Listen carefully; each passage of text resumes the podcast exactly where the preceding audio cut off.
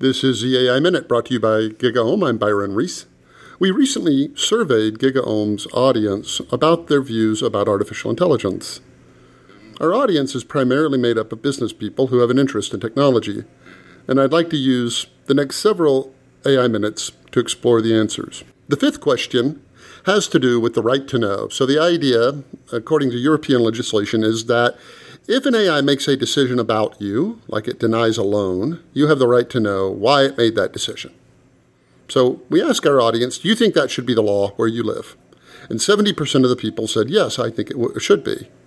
Then we asked, do you think that if that were the law, would that limit the development of AI? And only one in 10 people said they thought that it would. Now, I find this pretty interesting because putting the constraint that it has to be explainable, almost by definition, limits the kinds of things that the AI can do.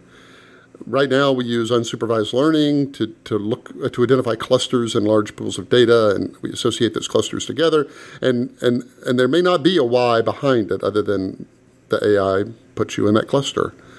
So there may be a disconnect between what people want and their expectation of essentially what it's going to cost. Now, when asked, is it impossible to pass that law. In other words, can you can an AI always tell you why a decision was made? And only one in 20 people say that that's not possible. Now, for certain kinds of systems, though, that reach a certain amount of complexity, um, it may not be decipherable. People, for instance, don't know why we make the decisions we make, but it isn't necessarily going to be the case that you can just open up a machine and look inside it and understand why it came out with the the uh, solution that it did.